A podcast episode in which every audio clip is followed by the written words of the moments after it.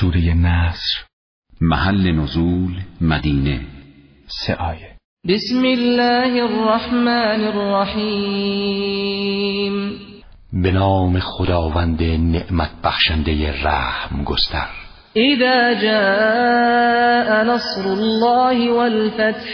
ای پیامبر هنگامی که یاری خداوند و پیروزی حق بر باطل فرا رسد ورأيت الناس يدخلون في دين الله افواجا آنگاه مردم را می‌بینی که دست دسته در دین خدا وارد می‌شوند.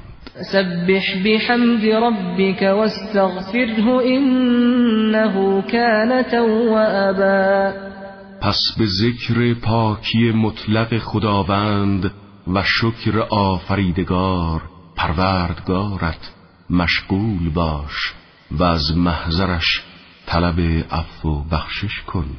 همانا خداوند آن توبه پذیر مشفق و لطف گستر است.